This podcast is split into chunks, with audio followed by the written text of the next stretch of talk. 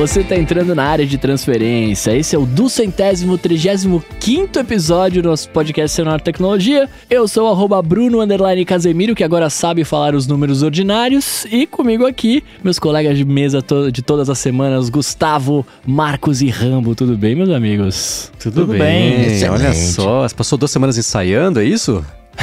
eu não vi semana passada justamente para aprender a falar. É, semana passada ele passou duas horas lá falando, né? Do centésimo, trigésimo, quinto. Do centésimo, trigésimo. Eu falei para vocês que eu tava aqui, ocupado, ferrado no trampo, etc. Mas era justamente por isso. Eu estava ensaiando os números ordinários. Ordinais. Boa, tá vendo como pagou o investimento. Bem-vindo de volta, uhum. inclusive. Bacana ter você aqui conosco mais uma vez. Muito obrigado, muito obrigado, meus amigos. E, cara, eu fico fora uma semana e eu fiquei sabendo que tem gente com fone de ouvido novo, é isso? Pra mim é um desespero. Mas antes do desespero do Coca, eu preciso falar que o nosso podcast ele é patrocinado pela Linode e apoiado, como sempre, pelos nossos apoiadores em apoia.se barra área de transferência e PicPago pelos nossos PicPagantes em picpay.me barra área de transferência. Muito bem, muito bem. Conta pra gente, Rambo, e pro desespero do Coca. Que fone de ouvido é esse, cara? Que você mandou uma foto de um fone vermelhinho, bonitinho. Eu falei, nossa, eu quero o desespero do Coca sou eu, né? Que não paro de comprar fone de ouvido. Mas é aquela coisa, AirBuddy, eu preciso testar a parada. Ainda mais o Beat Studio Buds, que é um pouco esquisito e a gente já vai entrar um pouco mais em detalhes sobre isso. Mas sim, chegaram finalmente aqui hoje. Ainda não está disponível no Brasil, então tive que trazer de fora o Beat Studio Buds. Para quem não sabe, ele é um fone de ouvido da Beats, que também, para quem não sabe, é da Apple. E ele tem esse formatinho que lembra um pouco os AirPods Pro ali na caixinha, bonitinho. E ele tem esse formato que até agora a gente não viu em fones da, da Apple propriamente dita, que é aquele formato mais de encaixe na orelha sem a, o rabinho, né? Sem a, a perninha do, dos AirPods que, que o pessoal comenta bastante. É mais parecido com fones de outros fabricantes que tem um formato parecido, mas ele não tem o formato de rim, né? É aquele, ele é mais uhum. quadradinho, uhum. assim, na, na parte de fora. E o, o que esse fone tem de curioso é que ele parece ter sido meio que uma, um lançamento da Beats mais voltado para usuário não Apple do que para usuário Apple. Por que, que eu digo isso? Porque ele não tem o chip W1 ou H1, que tem o negócio do Oi Carangueja e todas aquelas paradas de troca automática que os AirPods têm e que os outros fones da Beats, ah, os mais recentes, a maioria também tem. Mas o Beats Studio Buzz não tem nada disso. Ele é um fone de ouvido que tem o Fast Pairing do Android, ou seja, você pode parear ele rapidinho lá com um dispositivo Android, trocar entre dispositivos Android Agora, com relação a dispositivos Apple, ele funciona como um fone de ouvido Bluetooth como qualquer outro que você tem que ir lá e conectar manualmente, feito um animal, né, lá no, no Bluetooth toda vez. é, agora, pode valer a pena, dependendo do, do seu perfil de uso, porque ele é muito mais barato, né? Quanto que ele é? Eu não lembro. Então, o Beat Studio Buds lá fora, ele sai por 150 dólares, né? 149,99. E enquanto que os AirPods Pro saem por 249. Aí hum. você pensa, ah, é, é, mais barato, mas ainda assim não é um fone barato, né? Não é um Beats Flex que é super barato e o Beats Flex tem todo o lance bonitão lá da Apple de trocar de device e tudo mais. Agora, o Beats Studio Buds tem cancelamento ativo de ruído e tem o modo ambiente também, os mesmos modos que os AirPods Pro. Agora, em termos de qualidade de áudio, eu testei eles hoje, usei quase o dia inteiro, e eu posso dizer que eu não notei diferença com relação aos AirPods Pro, exceto aquela assinatura Beats com o grave um pouco mais pronunciado. Mas em termos de uhum. qualidade, os dois são bem próximos. E o, o cancelamento de ruído eu achei mais ou menos igual entre os dois. E o modo ambiente, o dos AirPods Pro dá um banho. Assim, não tem nem comparação. Então, para quem estava curioso quanto a isso, é, é, é, essas foram as minhas impressões iniciais. É, ele também tem a borrachinha na ponta, né? O tem. silicone, enfim, né? Uhum. É que eu ah, talvez a transparência seja mais eficiente nos AirPods Pro por estar tá melhor isolado, então hora que liga, mas não, se ele também tem a, a borrachinha, ou o silicone dá na mesma. Né? É que os AirPods Pro, eles têm o aquele lance de quando você bota ele no modo ambiente, parece que você não tá usando o fone. Eu acho que é alguma coisa do próprio design acústico dele que meio que ele canaliza ali, não, não dá aquela sensação de ouvido fechado. O Beat Studio Buds, mesmo com o modo ambiente ligado, eu ainda sinto aqueles, aquela sensação de ouvido fechado um pouco. Uhum. Então ele não é tão bom quanto o dos AirPods Pro. E a qualidade de construção, propriamente dita, eu achei assim, quando eu pego a caixinha dele, eu abro e fecho, o, a hora que ela fecha, ela dá uma sensação meio de plástico, assim. É. Não é que, que nem os AirPods Pro, que parece aquela coisa precisa, assim, que embora a caixinha seja de plástico, quando você abre e fecha ela, você não tem aquela sensação de que você tá fechando um negócio de plástico, né? É, uhum. é difícil explicar, assim. É, e também é, né, é um nitpick aqui, é um detalhe besta, mas é, faz diferença, né? A questão de, de construção. Sim. Eu sinto uma diferença do padrão pros Pro. Os Pro eu sinto que é mais, é, entre aspas, fajutinho. O Beats é mais fajutinho ainda. É, ele é. Assim, não é nada que eu olho assim eu falo, não, a tampa é meio solta, não é nada disso. É só aquela coisa de não ter aquele feeling premium, aquela sensação de que você tá segurando um produto caro na sua mão. Uhum. Que é diferente do, dos outros produtos da Apple, né?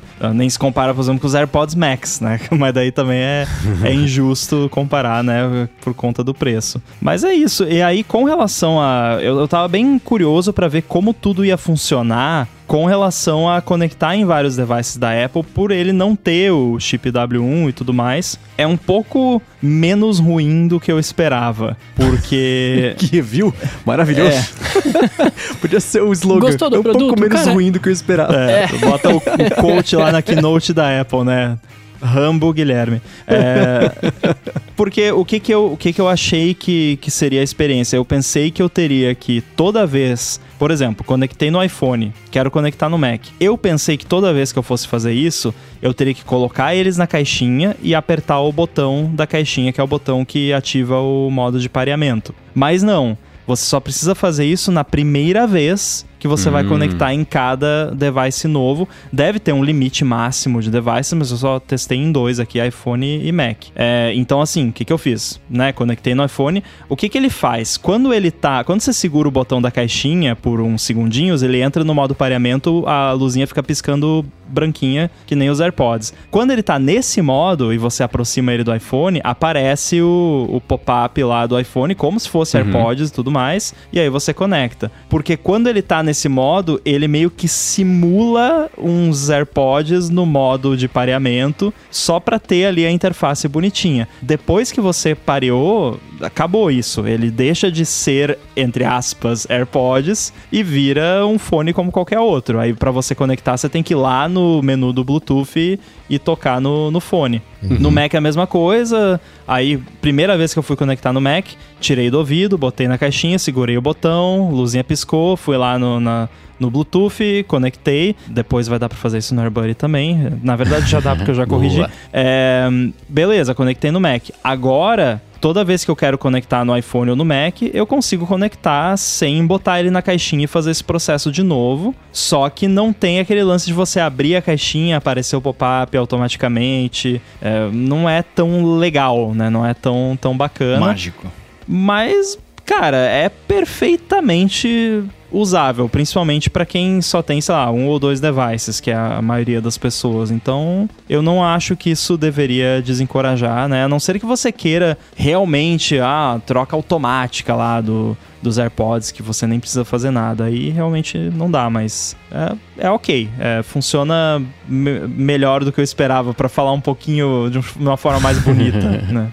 Tá. Eu acho que você tem uma posição é, é perfeita para dar essa dica assim. Pensando nesses fones todos, tanto Beats quanto os da Apple, os AirPods, é, de custo-benefício, de você não vai gastar os tubos, não vai gastar o mínimo, talvez se o mínimo já for suficiente, mas o fone que entrega melhor experiência. A experiência entenda esse negócio de múltipla conexão, ou se não faz falta, pagando menos. Mas desses fones todos, qual você acha que tem melhor custo-benefício? Aí pensando assim, preço Estados Unidos, mas também multiplica por 10, geralmente é o preço Brasil. Então essa proporção se mantém e com a ressalva óbvia de que custo-benefício no Brasil para produto Apple não existe porque é tudo muito caro, mas vocês entenderam o que eu quero dizer. É complicado falar assim no geral, porque cada pessoa tem tem gente que, por exemplo, ah, eu não uso fone in-ear, né? O Bruno, uhum. por exemplo, tem alergia lá, o, a borrachinha e tal. Infelizmente. Então varia muito, mas assim, Uh, esquecendo esses detalhes pessoais, se cancelamento de ruído não é importante para você, a, o melhor custo-benefício é o Beats Flex porque ele é, sei lá, 50 uhum. dólares, uma coisa assim, é super barato. O som dele é bom, e ele tem todos os recursos de troca automática, acho que tem até o alô carangueja e, e tudo mais. Tem os controlezinhos de volume ali no, no próprio fone. Então, em custo-benefício é, é, imbatível. Se você quer cancelamento de ruído, modo ambiente e tal, o Studio Buds é um, uma boa pedida se o esquema todo da troca mágica e tudo mais não for tão importante para você, né? Ele precisa valer 100 dólares basicamente para você uhum. fazer o upgrade e ir pros AirPods Pro, né? Então realmente tem que, tem que valer bastante para você, né? E se você for comparar o preço no Brasil, então nem se fala. É. E o, o, os Beats Flex, eles ainda tem um cabinho ligando um ao outro, né? Que é aquele de uhum. passar por trás da cabeça ali. Então, se abre mão de algumas coisas, eu acho, para pagar menos, mas ainda assim de, de experiência, qualidade, som e usar no dia a dia, é, pode ser uma boa então. Eu já vi gente falando que gosta do fato deles terem o cabinho, porque aí você pendura no pescoço quando, quando tira do ouvido, né? Porque os uhum. AirPods, se você precisa tirar do ouvido ali por uns minutos, você inevitavelmente vai querer colocar na caixinha, né? Porque senão ele vai ficar é. solto ali e tal. O Beats Flex você arranca e só solta, porque geralmente você passa o fio por trás, né? Só solta, ele Nossa. fica pendurado no, na sua nuca e, e pronto, né? Eu acho tão feio esse fiozinho pendurado na nuca, cara. Eu acho Fico feio parecendo também. Aqueles, tamp aqueles tampões de ouvido que você usa quando você vai tocar em show, que você tem que Ou a pessoa que usa óculos, aquele Isso, óculos com... óculos pendurado. é, aquele é. que se parte no meio, é. É. Mas, mas esse lance do óculos pendurado, é, ele só é vergonhoso para pessoas da nossa, da nossa idade para baixo, eu acho. Porque você vai ficando mais velho, vai ficando sem saco, né? Você não tá uhum. tá ligando muito para ah, isso. Aí você, é, cara, sim. solta o óculos, ele pendura ali e tá funcional. É isso que você precisa, uhum. tá ligado? Sim.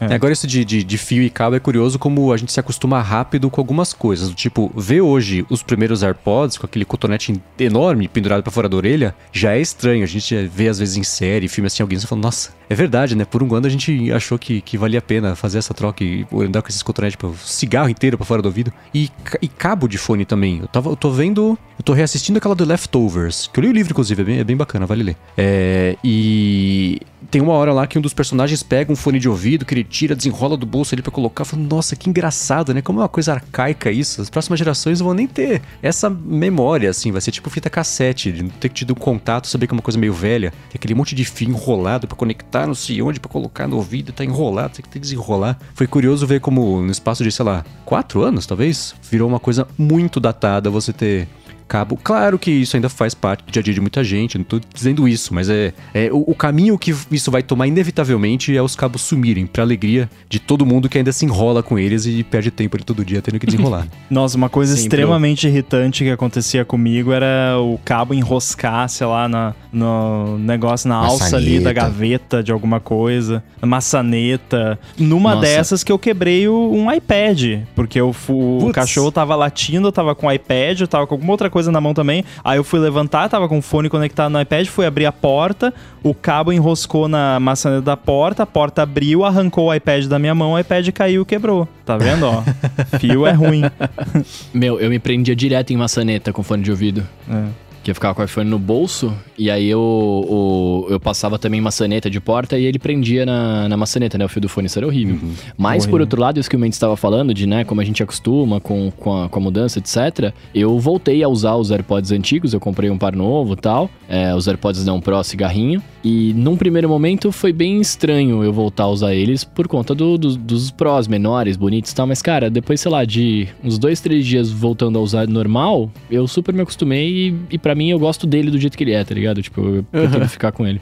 É, eu tive que usar uh, os AirPods normais um, quando eu levei todos os meus AirPods Pro pra trocar na, naquele recall, né? E aí eu Uhum. fiquei, sei lá, uma semana usando eles e no primeiro dia tava aquela coisa, né? Coisa esquisita. Até o próprio feeling dele na orelha, por ele não ter a borrachinha que meio que amortece, fica uma coisa mais soft, né?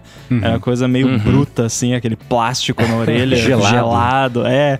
Aí, mas no segundo dia já tava normal. A única coisa que eu sentia falta era o cancelamento de ruído, mas no geral, assim, não. É, é questão de costume mesmo. É, né? Eu tenho esses AirPods ainda, os primeiros. A bateria eu fui usar outro dia, dura 15 minutos.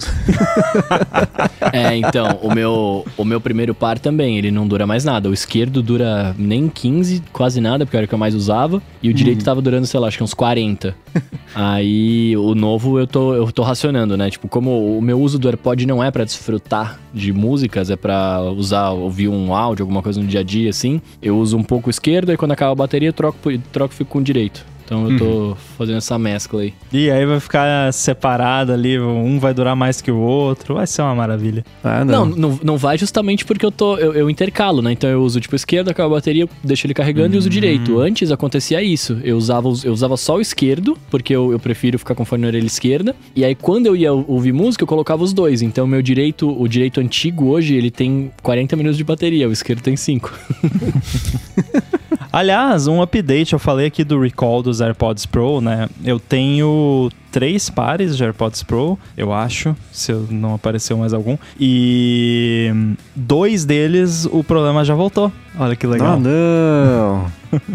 A sorte foi que assim, num deles o problema voltou no esquerdo, no outro ele voltou no direito. Então eu troquei, eu peguei o, o- Uhum. o esquerdo de um, direito do outro, os dois bugados eu deixei numa caixinha lá guardado pra quando eu for fazer a troca de novo. É, agora eu tô esperando o segundo par dar problema, daí eu levo os dois lá e troco de novo, Uhum. porque ainda tá rolando o programa de reparo. Nossa, Olha que, maravilha. Zica. É. Putz. Zica. O Ricardo aqui no chat falou também que ele teve que trocar duas vezes os AirPods Pro. Mas é assim mesmo, é porque a Apple só corrigiu de fato o problema em outubro de 2020. Então, se a, a sua troca, ou a unidade que você recebe na troca, foi fabricada antes disso, ferrou, vai dar o problema também, né? E esse não tem como checar, né? como checar. Quando foi fabricado. Eu acho que não. Talvez pelo número de série. Número de série, é, não Eu sei, não é. sei. Mas uh, acho que não. Acho que não. Enfim, vai na sorte, basicamente. Boa. Podemos acordar o Coca já? Podemos. Bom dia, Coca. Acabou. ah, voltou o episódio? Como é que é? Isso é bônus track, né? Não vai pro episódio, não, né? É, foi, foi o minimax esse assunto. Acabou, Coca, acabou e a gente vai entrar nos nossos follow-ups aqui agora, ó. Falamos, falamos, falaram, né, sobre a, a confusão do- dos detalhes do Spatial Audio que a gente tem falado aqui. O Nicolas Ziman tá mandando aqui que no Apple Music do iOS 15, o rastreamento da cabeça só funciona se os AirPods se mexem. Se o, o, o iPhone fizer o movimento junto, a música se mantém no meio. Ele descobriu isso quando ele virou. Ah, boa. Então, andar pela casa com isso e iPhone no bolso, teoricamente, não vai parecer que está cada hora com, com, com o som vindo de um lado, né? Não consegui reproduzir. Já adianto aqui. pra mim. Assim, eu desliguei, né? O rastreamento de cabeça. No iOS Aham. 15, você vai lá, você consegue desligar, só que ele desliga tanto pra música quanto pra vídeo. Só que como eu quase não assisto vídeo no iPhone, eu desliguei lá no iPhone, beleza. É, mas quando eu tava com isso ligado, eu tava com o iPhone no bolso, ouvindo música nos AirPods Pro, saí do escritório, virei o corredor pra ir pra outro lugar e a música virou. E aí, depois de um tempo, ela corrige porque ela, eu acho que ele percebe que mudou, né, a sua orientação, mas não consegui reproduzir não. Queria saber qual é a mágica pra conseguir fazer isso aí, mas, mas do mesmo assim, é melhor deixar desligado pra quem não gosta, né? Deixa desligado e pronto. É, um dos dois tá com bug, né? Próximo beta a gente descobre É. quem é. Talvez tenha mudado no beta 3, porque eu não testei no beta 3 isso, então de repente ele, ele testou isso no beta 3. Hum, pode ser. Na semana passada também, Rambo, você comentou o, o lance de ficar inventando situações, né? Com, com o lance do, do Arif, do IC na, na programação, pra dar uma complicada no projeto, né? E o Kotlinski tá falando aqui que ele nunca concordou tanto com você quanto quando você falou isso aí. né? Ele disse que ele trabalha com programação faz dois anos e ele vê essa parada acontecer direto. né? E às vezes é, é a coisa mais simples do mundo e você acaba levando o triplo do tempo porque entrou no buraco negro do e se. E eu vou falar uma parada, eu, eu, não programo, né? Mas o buraco negro do IC não é restrito só à programação, não, não. velho. Eu, eu, vivo nesse mundo, né? não. de passagem. Não, existe. Existe em, em. Acho que quase todos os ramos profissionais e pessoais também, né? Tem gente também uhum. que, quando vai tomar uma decisão, fica, Ih, mas e se, e se, e se, né? É, tente eliminar o EC da sua vida. É, é um problema de lógica, né? Exatamente, exatamente. Quando eu tava na escola, eu lembro que minha professora de física falava: não tem EC na física. Perfeito. Eu lembro que a gente fazia os exercícios, né? De tipo assim, ah, é, desprezando a resistência do ar, não sei o que, não sei o que lá. E alguém mandava, ah, mas e se fizer isso? Sei, não, não, não, a física não tem EC. É o que tá escrito aqui para resolver o problema. Eu falei, tá bom. Mas então tem é resistência do ar. Tem, não, oh, mas, é, mas é da hora isso, né? Porque você despreza tudo isso no, nos exercícios de escola, mas, mano, você desprezando tudo isso, o mundo para, né? Exatamente. Você nunca vai trabalhar na NASA desprezando a resistência do ar, né? Pois é. é, os melhores problemas eram exato. Um avião está voando a não sei quantos. Ah, desprezando a resistência do ar. Mas como que ele tá voando, então, né? É, pois é, ele não voa sem resistência do ar. Né? um avião sem massa. um avião sem massa. Pode ser um avião com doença celíaca, né? da Itália não tá vindo. Gluten free. Ó, e olha só, sobre o que o Ramo comentou uma vez de apagar os tweets automaticamente, o Saulo Souza tá perguntando qual que é o nome desse serviço. E ele pergunta se tem por tempo ou algum outro tipo de parâmetro. Olha, eu vou me desculpar muito aqui com o Saulo, porque infelizmente eu não me lembro o serviço que eu usei. Porque já faz algum, já faz algum tempo que eu comentei isso e, faz, e quando eu comentei já fazia algum tempo que eu havia feito isso. Eu uhum. lembro que eu basicamente eu usei o Google lá, procurei, né? Tentei achar ali um serviço que fosse que parecesse confiável, porque eu não teria como saber se era de fato. É, e, e, não é uma coisa assim que, ah, eu tenho configurado que a cada X tempo vai deletar. Não, é, foi uma coisa que eu fiz uma vez só, porque eu tinha Twitter desde 2007, que eu era uma criança, basicamente. É, e sei lá, não sabia o que, tinha lá muito tempo atrás no meu Twitter, não queria correr o risco de acontecer, como já aconteceu com um monte de gente, de acharem alguma besteira que eu tuitei há 20 anos atrás e, e dar problema. Pensei, não, então vou, né, definir aqui uma data de corte, se eu não me engano, eu deletei todos os tweets de 2016 para trás. Alguma coisa assim. Mas antes disso, eu usei aquele recurso do Twitter de baixar todos os meus dados para eu ter. Uhum num arquivo aqui né, para posteridade. Então, me desculpe, Saulo, mas infelizmente eu não me lembro o serviço que eu usei, mas eu lembro que eu achei no Google. e quando eu acordei, eu acordei no finalzinho do ramo falando do, do, do serial do, dos AirPods. e eu tava consultando o meu aqui porque eu troquei. E é a quarta letra, tem uma tabelinha, e a quarta letra do número serial que mostra se o ano de fabricação se foi primeiro semestre. Tem, tem uma regra de informação do número de série. Só que quando você pega as ponteiras e coloca na caixinha, que é o caso, né? Eles não trocam a caixinha, eles só trocam a ponteira, fica com o número de série da caixinha. Então, ah. Né, eu fui aqui, o meu número de série é o da caixinha que tá lá, segundo semestre de 2019, né? A quarta letra é um Z. Putz. Então, não dá para saber. É, infelizmente vai, vai ter que ir na sorte mesmo. É, tem um monte de serviço desses. Assim, o que, o, o que pior que pode acontecer é deletar todos os seus tweets, que no fim das contas é o que você quer. Então, assim, se der errado, ainda dá meio certo, né? Então, porque o problema desses serviços todos é privacidade. Então, dá permissão, deixa deletar, depois revoga a permissão e acho que aí tá feito, né? Eu dei uma buscada aqui e encontrei uma matéria do Business Insider de março do ano passado que eles recomendam um chamado Tweet Delete. Então, eu vou deixar aqui na descrição o link. Se quiser. O, o, aspecto dele é bem amadorzão, mas acho que isso é tudo serviço. É tipo Olha... conversor, que é tudo meio. meio eh, não, não inspira muita confiança. É possível que eu tenha usado esse serviço, porque eu lembro que a interface dele era bem feia. Então pode ser que tenha sido esse. Tem um balde de lixo grandão. Era para ser um estilo meio de ícone do macOS, assim, mas é. Enfim, eu vou deixar aqui na descrição pra quem quiser dar uma olhada. Né? É, exatamente. Agora eu pensei no app pra você, Rambo. De você, é uma, ó, Ah, pensa só, um aplicativo, um serviço que deixa você estabelecer um, um- um prazo ali de expiração de todos os seus tweets pra não dar problema. Ele pode chamar Reputation Buddy, e aí você define qual que é o prazo que você quer que ele delete. Cancellation Buddy, né? É.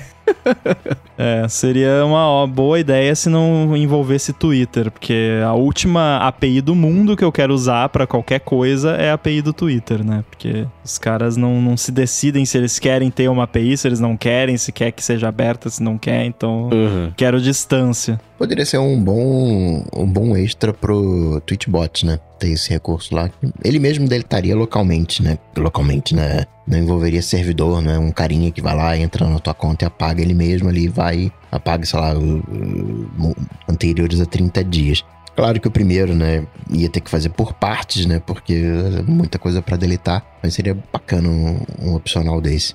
É, eu lembro que quando eu fiz foi em batches, né? Demorou um bom tempo, assim, porque tinha que né, ir pegando, acho que o máximo. Tinha um máximo que ele conseguia fazer a, a cada X tempo. E se eu não me engano, eu tive que pagar, inclusive, porque a opção gratuita tinha um limite lá e tal. Então é uma questão complicada. O ideal seria o próprio Twitter colocar lá uma opção de timeline efêmera, né? De tipo, ah, os meus tweets são válidos por um mês, sei lá, um ano, qualquer coisa assim. E depois disso eles somem. Tem muita gente que já faz isso manualmente, né? Mas podia ter isso no serviço. Muito bem, meus amigos. Você está, a gente está falando já de redes sociais, então quero entrar aqui no nosso primeiro, nosso primeiro assunto da semana. Que na semana passada eu, eu não estava presente e os senhores estavam falando bastante sobre rede social, sobre posicionamento em redes sociais, sobre é, como segregar o seu conteúdo nas redes sociais, etc, né?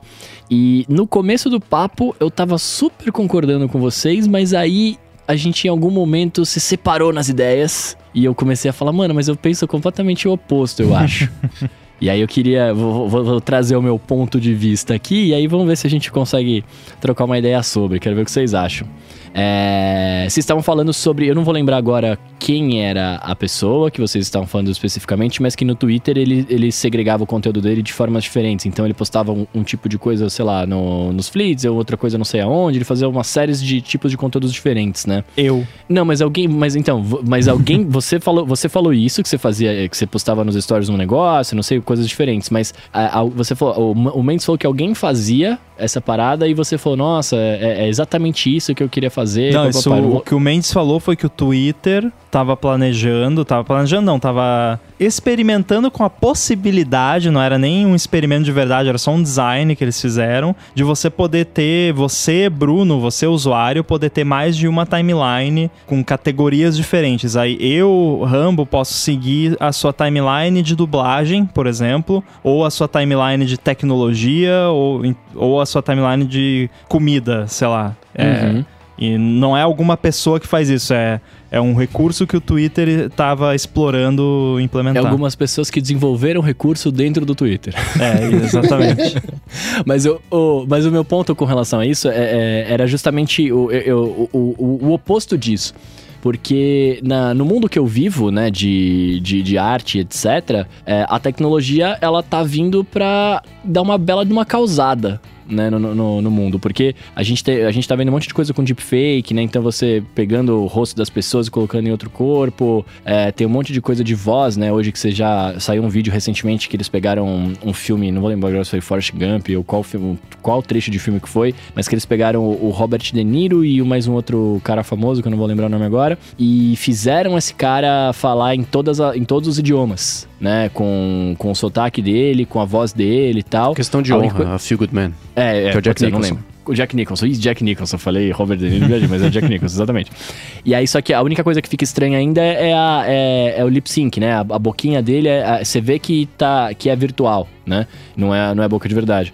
Mas isso com o tempo vai melhorar, né? Enfim. E aí, o meu mundo de arte, eu- a, a dublagem, em algum certo momento, não sei o que vai ser dela. Porque por que eu vou dublar se eu tenho o Robert De Niro falando em todas. O, o Jack Nicholson falando em todas as línguas, né? E aí eu comecei a pensar justamente o meu posicionamento nas redes sociais. E, e eu entendo quando vocês falam de segregar conteúdo e, e porque a pessoa te segue porque não necessariamente ela quer ver o seu prato, mas ela quer saber sobre programação e etc. Mas ao mesmo tempo, pra mim, é, o, o, o que é interessante é, é promover a minha imagem e, e absolutamente tudo que eu faço. Porque a partir de, de um momento, espero que demore muitos anos, mas a partir de um momento, talvez na minha área só trabalhe quem tiver uma certa relevância para as pessoas e não relevância no mercado, né? E aí eu fiquei pensando justamente sobre isso. Falei, cara, mas quanto vale a pena eu ficar segregando, né, o, o que eu posto só porque as pessoas me seguem por isso, né? Mas ao mesmo tempo, tipo, ah, me seguem por isso, mas se, minha, se me seguem pela dublagem no TikTok, por exemplo. Mas se a dublagem acabar, ninguém vai, vai mais me seguir porque eu não vou ter mais o que postar, né?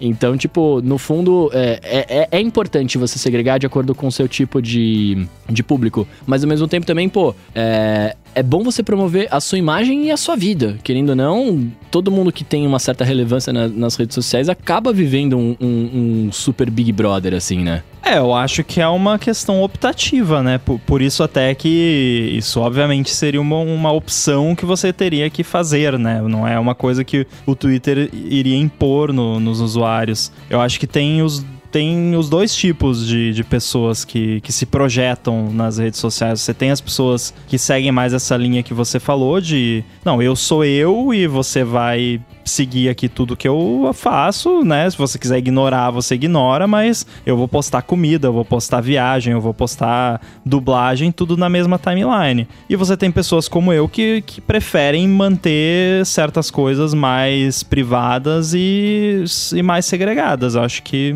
não tem certo e errado, tem a sua preferência, né? E aí cada um faz do seu jeito. É, vai muito de, do seu propósito de usar, eu acho. Aí quem te segue tem que entender, não é nem que tem que entender, mas assim, quem te segue vai sacar que esse é o propósito que você tem de usar uma rede social para centralizar tudo o que você faz, seja no pessoal, do profissional, como o Faustão, ou não, ou se você vai ter que perseguir, que nem comigo. Do Twitter é uma coisa, no Instagram, que eu tenho usado quase nada, é outra, no TikTok vai ser uma outra coisa. Vai muito do, do seu uso. E também se você quer que a sua rede social pessoal seja a sua janela profissional também. Porque às vezes, dependendo da profissão, não faz sentido, né? Você tem, sei lá, é que nem penso no perfil de médico, né? O perfil pessoal para os amigos, o perfil do médico pode influenciar com a clínica, a imagem, não sei o que lá. Ou, ou chefe de cozinha não, que existe mais, ainda mais hoje, com essa pegada mais rockstar de chefe de cozinha, ainda dá pra misturar um pouco uma coisa com a outra. Mas não sei, eu vejo jornalista mesmo, né? Uma coisa é parte de nossa aqui de tecnologia, falar sobre isso e, ficar e continuar nesse tema. Outra coisa é, ah, aqui, ó, tá tomando um negócio aqui, ó, tá saindo o macarrão aqui, fui viajar, dá uma olhada. Então é, essa mistura vai do, do, do, seu propósito ou se isso encaixa no, no, na profissão que você escolheu para seguir. Isso é uma coisa que pode te queimar ou não, né? Pode ser que é, esse, esse compartilhamento de coisas pessoais é, incomode uma empresa que não queira que você compartilhe essas coisas, você acaba perdendo uma oportunidade ou outra. Não que vai ser o caso do Bruno, ainda mais porque acho que a parte de dublagem tem muito até da valorização da pessoa por trás da voz, né? Mais do que é, é, é a pessoa esconder e tentar separar um pouco as coisas. Mas essa é uma questão que o Bruno tá colocando que é, que, que é boa até a minha impressão, olhando de fora, o mundo de dublagem, né? Você tem isso que você falou, ah, no, de, no futuro, as, as quem tiver um motivo para ser, sei lá, o, tipo o Bussunda que fazia o Shrek. Uhum. Não é que ele era um dublador, mas ele era o Bussunda, tiravam um sarro dele, porque ele parecia meio ogro, não sei o que lá, e casou, tinha uma voz engraçada e rolou, né? Ele. É, é aí seria um perfil de profissional que continuaria tendo emprego, porque existiria a demanda pela celebridade dele de ser a, a voz, que nem muito, muito filme hoje dublado segue isso, né? Você tem sempre, sei lá, Lázaro Ramos ou enfim, atores geralmente globais dublando para chamar a gente pro cinema e, e, acaba acho que até tirando um pouquinho de oportunidade de, de quem, dos dubladores por carreira, né? Não sei se existe até uma coisa que pegue meio mal de chamarem atores famosos para dublar. Tudo bem que dublador é ator ainda assim, né? Tem uma coisa assim, mas sei lá. Mas aí é, tem a, você tem que estudar os conjuntos, né? Todo dublador é ator, nem todo ator é dublador. É, por isso mesmo. Não sei se o Bruno concorda, é, mas é, mas né? é, não, mas é exatamente isso, exatamente isso. Tem um lance, tem um lance do, do, do mercado que acho que não é nem, né, nem o nosso foco aqui, mas tem um lance do mercado que a galera não gosta, de quem não, é, não tá acostumado a trabalhar com dublagem quando vem dublar, porque é pago diferente, enfim, mas aí são outros 500. Mas, mas, o, o, mas o ponto é que assim, e aí vocês estão falando de, de ah, a empresa não quer que a pessoa publique certo tipo de coisa, mas aí a gente acaba entrando de novo no lance do, do cara que foi contratado pela Apple e foi demitido logo na sequência. Perfeito exemplo. Né? Porque assim, beleza, eu não posso. Eu, eu, eu, não posso exibir algumas coisas nas redes sociais porque a empresa não vai querer me contratar. Mas ao mesmo tempo, se eu não estou exibindo isso, eu estou escondendo quem eu sou de verdade, né? E aí você entra no, no loop infinito de tipo, olha, que, que eu, é, eu posso postar isso aqui, não posso porque não vou me contratar, mas pô, eu não sou uma boa pessoa, né? Eu apoio coisas que são erradas, mas eu não vou contar para ninguém porque eu quero conseguir um emprego. Tipo, é, um, é uma linha muito tênue do que postar. E eu acho que a gente tá vivendo num momento de, de redes sociais, etc., que, cara, não tem muito o que fazer, né? Vocês comentaram, tipo, é estranho alguém que não tem Instagram hoje em dia, né? Uhum. É, é, é, justamente o oposto. Você desconfia de um cara que não tem rede social, que não tem uma, uma, uma como eu posso dizer, não, não, não, é, não precisa ser ativo 100%, mas pelo menos não tem um perfil com alguma coisa publicada ali, não sabe como funciona tal, tipo, tem uma, rola uma certa desconfiança. Um amigo meu, ele, eu não vou falar a empresa que ele trabalha, mas ele não tem Instagram, por exemplo, né? Primeiro que já é difícil conversar com o cara por não ter redes sociais, ele só tem WhatsApp. Segundo que os, os recrutadores lá não estavam querendo nem chamar o cara para entrevista porque ele não tinha um perfil público, saca? então, tipo, é, é, é, é, é meio loucura isso, né? Tem esse lado, né, de, de, de análise e tudo mais. Essa separação, né, que o Bruno comenta, né, de perfil público versus perfil privado. Privado não fechado, mas privado pessoal, né? Ah, isso aqui é meu, né? De seleção. Agora tem uma outra coisa também que às vezes eu acho que a gente valoriza isso demais. Porque as coisas que a gente posta na nossa rede social tem o valor de uma uh, rolada. Né? Uh, poxa, horrível. Pum, dá uma rolada na tela, já saiu. A foto do Instagram já foi embora. Né? Ou, ou, então dou uma dedada na tela, já avanço pro próximo Stories. Às vezes a gente é, se van, não é se vangloriar demais, mas às vezes a gente acha, caramba, cara, não, isso é só um negocinho aí que se o cara não curtiu, ele dá uma rolada na tela e vida que segue. É ruim quando o cara vai fazer uma pesquisa de 10 anos atrás e você mudou, já, é, aí é um outro cenário. Mas não sei, é, tem um pouco de efemeridade na, nessa história também. Muito bem, meus amigos. Eu, eu, só queria, eu só queria ter exposto o meu ponto, já que eu não pude participar da discussão da semana passada, porque eu gosto muito desses assuntos filosóficos, né? E, e esse é um assunto que eu tenho, eu tenho pensado muito recentemente, né? Enfim. E, e aí eu queria só, só expor o ponto aqui. Obrigado pelo, pelo debate. E aí vamos, vamos migrar para o nosso segundo assunto aqui. Mas antes, eu vou falar da Linode, que é o nosso patrocinador do programa. Eles têm uma missão muito bacana que é o lance de você poder é, simplificar a computação na nuvem e deixar mais acessível para todo mundo, né? Com as máquinas virtuais rodando o Linux da Linode, você consegue simplificar a sua infraestrutura, né? E, e, e cortar bastante do que você precisa gastar com serviços da nuvem, né? E, e, com isso você também simplifica toda a parte de desenvolvimento, de distribuição e de escala para rodar os seus projetos do, de um jeito muito mais rápido e fácil, né? A Linode tem soluções para todo tipo de projeto que pode ser desde um projeto pessoal até uma parte mais administrativa de cargas de trabalho mais pesadas e quem é ouvinte aqui do área de transferência ganha um crédito de 100 dólares para começar lá com eles, né? Por meio do endereço linode.com/adt. Então, por favor, vá lá, dê um pay view para eles e comece a usar a Linode a partir deste nosso link. Uh, eles têm data centers, cara, pelo mundo inteiro, né? E, e com isso dá para você escolher uh, o, o, data center que você preferir sem mudar de preço, né? independentemente da localização que você tiver. Os caras também oferecem 24 horas de suporte por dia, né? 365 dias por ano. E tem também pessoas de verdade te atendendo lá, né? Ou seja, você não vai trocar uma ideia com, com um robozítio, né? Por mais que gostemos de tecnologia, eu, eu ainda sou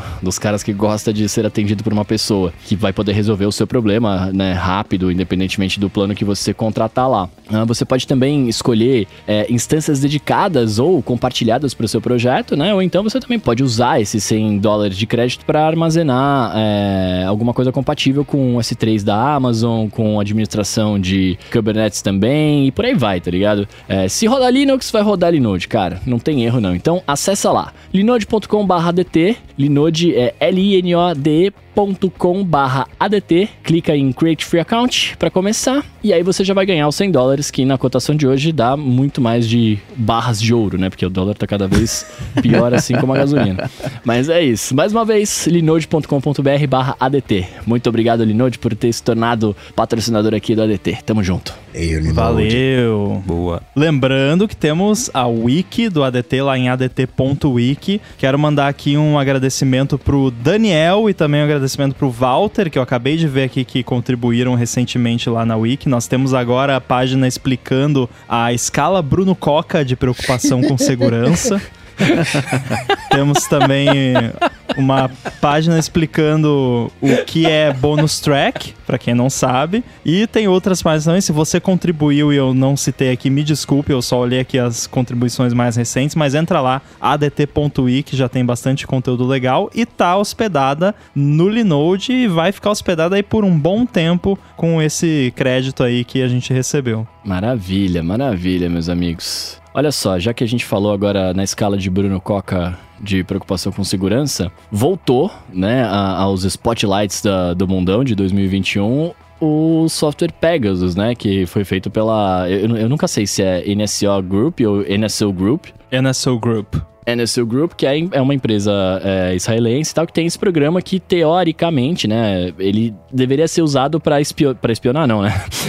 ele deveria ser usado pelos governos para combater é, criminosos no geral, né? É, mas saiu uma notícia, né, no, acho que no, no domingo agora, de, no, acho que foi no domingo agora 18, uh, falando que alguns governos estão usando, de, alguns governos mais autoritários estão usando o, o Pegasus, né, desde 2016 de uma maneira meio duvidosa né? E aí o foco deles seria jornalistas, né? Pessoas meio influentes até. É, hoje, na data da gravação, há um pouco tempo atrás, saiu uma notícia de que o, o próprio é, é, CEO do Telegram, se eu não me engano, estaria, estaria nessa lista, né? Enfim. E aí, cara, a gente começa a entrar num, num, numa seara aqui muito perigosa de, de falta de liberdade de expressão, né? Se você parar pra pensar, porque é uma parada que vai estar no seu celular, você não vai saber que ele tá lá, ele vai te espionar, coletar os seus dados e, tipo, aqui no Brasil não, né? Teoricamente, graças a Deus, em outros países também mais, mais democráticos também não, mas alguns lugares mais autoritários você acaba não tendo liberdade nem dentro do seu bolso, né, velho? E aí?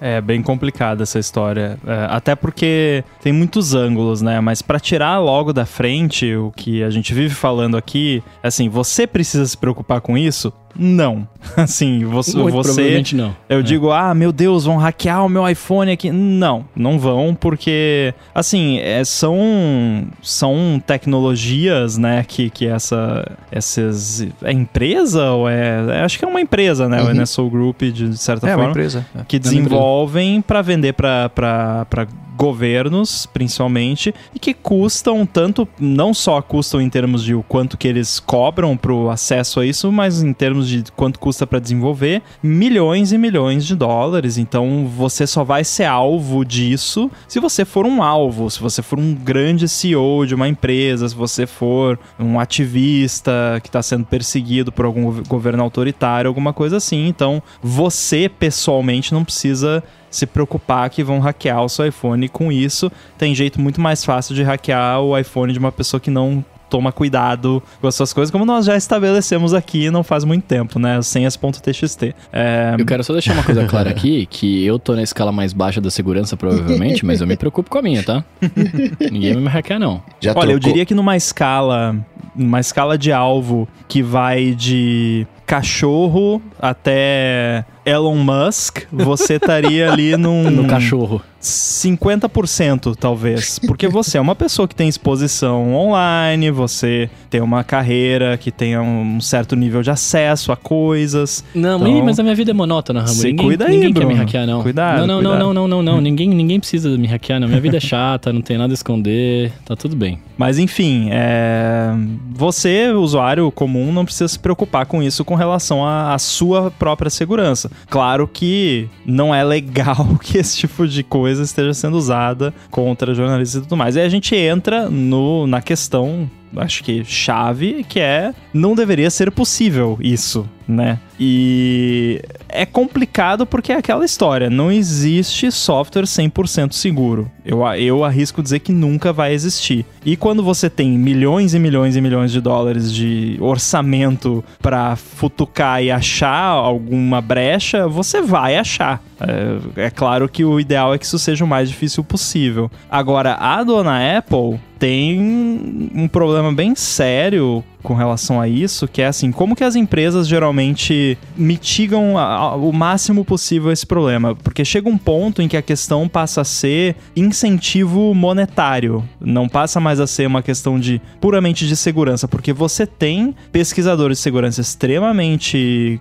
capacitados e, e inteligentes e capazes de achar vulnerabilidades. A questão é, esse cara vai vender essa vulnerabilidade para quem? Para um governo autoritário, para uma empresa que vende para o governo autoritário ou para o fabricante do software ou do, e ou do hardware para que ele corrija isso. Essa acaba sendo a questão no fim das contas. E nesse aspecto, a Apple tem feito um péssimo trabalho com relação a isso, porque ela oferece valores muito baixos no bug bounty dela e ela trata os pesquisadores muito mal e ah, muitas vezes não presta a, a devida atenção para as falhas que são reportadas para ela. Então, imagina você é um hacker extremamente bem intencionado, extremamente bom, você descobre uma brecha lá no iOS que você manda um link lá para a pessoa no iMessage e só dela visualizar o link você tem acesso a tudo que está no iPhone dela, você reporta isso para a Apple e a Apple não responde, ou responde daqui um ano e aí acha alguma tecnicalidade para não pagar o bounty para você, qual é o incentivo que você tem para reportar esse problema para Apple? Uhum. Você vale muito mais a pena para você que gastou às vezes meses de pesquisa, de trabalho para encontrar aquela vulnerabilidade, melhor vender para a empresa lá que vai pagar 50 milhões para você. Eu tô inventando esse número, tá? Não faço ideia de quanto essa galera paga, mas eu, eu lembro que, que circulou uns tempos atrás aí que um, um Zero Day de, de iOS, que um Zero Day seria um, uma vulnerabilidade que tá no ar e, e não, é, não é conhecida ainda, valeria, sei lá, quantos milhões de dólares no, entre aspas, mercado negro, né? Então, assim, é, não é algo que o usuário comum precisa se preocupar, mas é algo que a Apple precisa se preocupar e muito e precisa começar a mudar a atitude dela com relação a como ela lida com pesquisa de segurança de terceiros acrescenta nessa história que o, o, backup do iMessage não tem criptografia de ponta a ponta, né? O backup não é, no, no, ele não é criptografado. Já, é. já começa aí, né? É, ah, privacidade, tá. Então, coloca aí, por, por favorzinho. Não é criptografa esse, esse, as mensagens que estão no backup. Então, é, mais do que não terem tudo bem que no caso das falhas de segurança envolve iOS, envolve tudo mais. É, especificamente até acharam uma falha uh, zero day, né, uma falha sem aviso prévio no, no iMessage né, do 14.6 do, é, do Pegasus. Então é complicado esse cenário. Como o, o, o bem falou, você vai ser alvo disso? Provavelmente não. Né? isso não está sendo usado lá em São Paulo para a galera pegar, uh, até onde se sabe, para pegar acesso à conta bancária. Isso aí é vendido, você precisa ter muita grana para comprar. Né? Você não vai ali, ah, eu quero comprar o Pegasus, né? tem hardware envolvido. Ele não é um, um, um, software só, ele é um conjunto de softwares que ele vai explorando. É uma biblioteca de softwares. Peraí, é, é, é iPhone? Ah, então peraí, qual é o iOS? Aí você tem as diversas ferramentas de acordo com o que você quer mirar. Então é muito mais um conjunto de aplicativos do que um, é, um aplicativo só. Precisa ter muita grana, é só para governo, mas né, entra aí questões de confiabilidade de, de governo, aquelas, aquelas coisas todas, o cenário todo. Mas é a gente gosta ali da Apple e tal, fala da privacidade, mas tem umas falhas na Apple nessa questão de segurança que né, é de doer. É verdade. Tem em todas as empresas, né? Mas é, é, especialmente dolorido quando é com a Apple por conta dessa questão, né? Da, da, do, do, foco na privacidade e tudo mais, que eles têm. O software deles é desenvolvido com isso em mente, mas tem essa essas pontas soltas que precisam ser amarradas, né? Essa questão do backup que você falou e essa questão também do, do, do, do da forma como ela aceita ou não os pesquisadores é,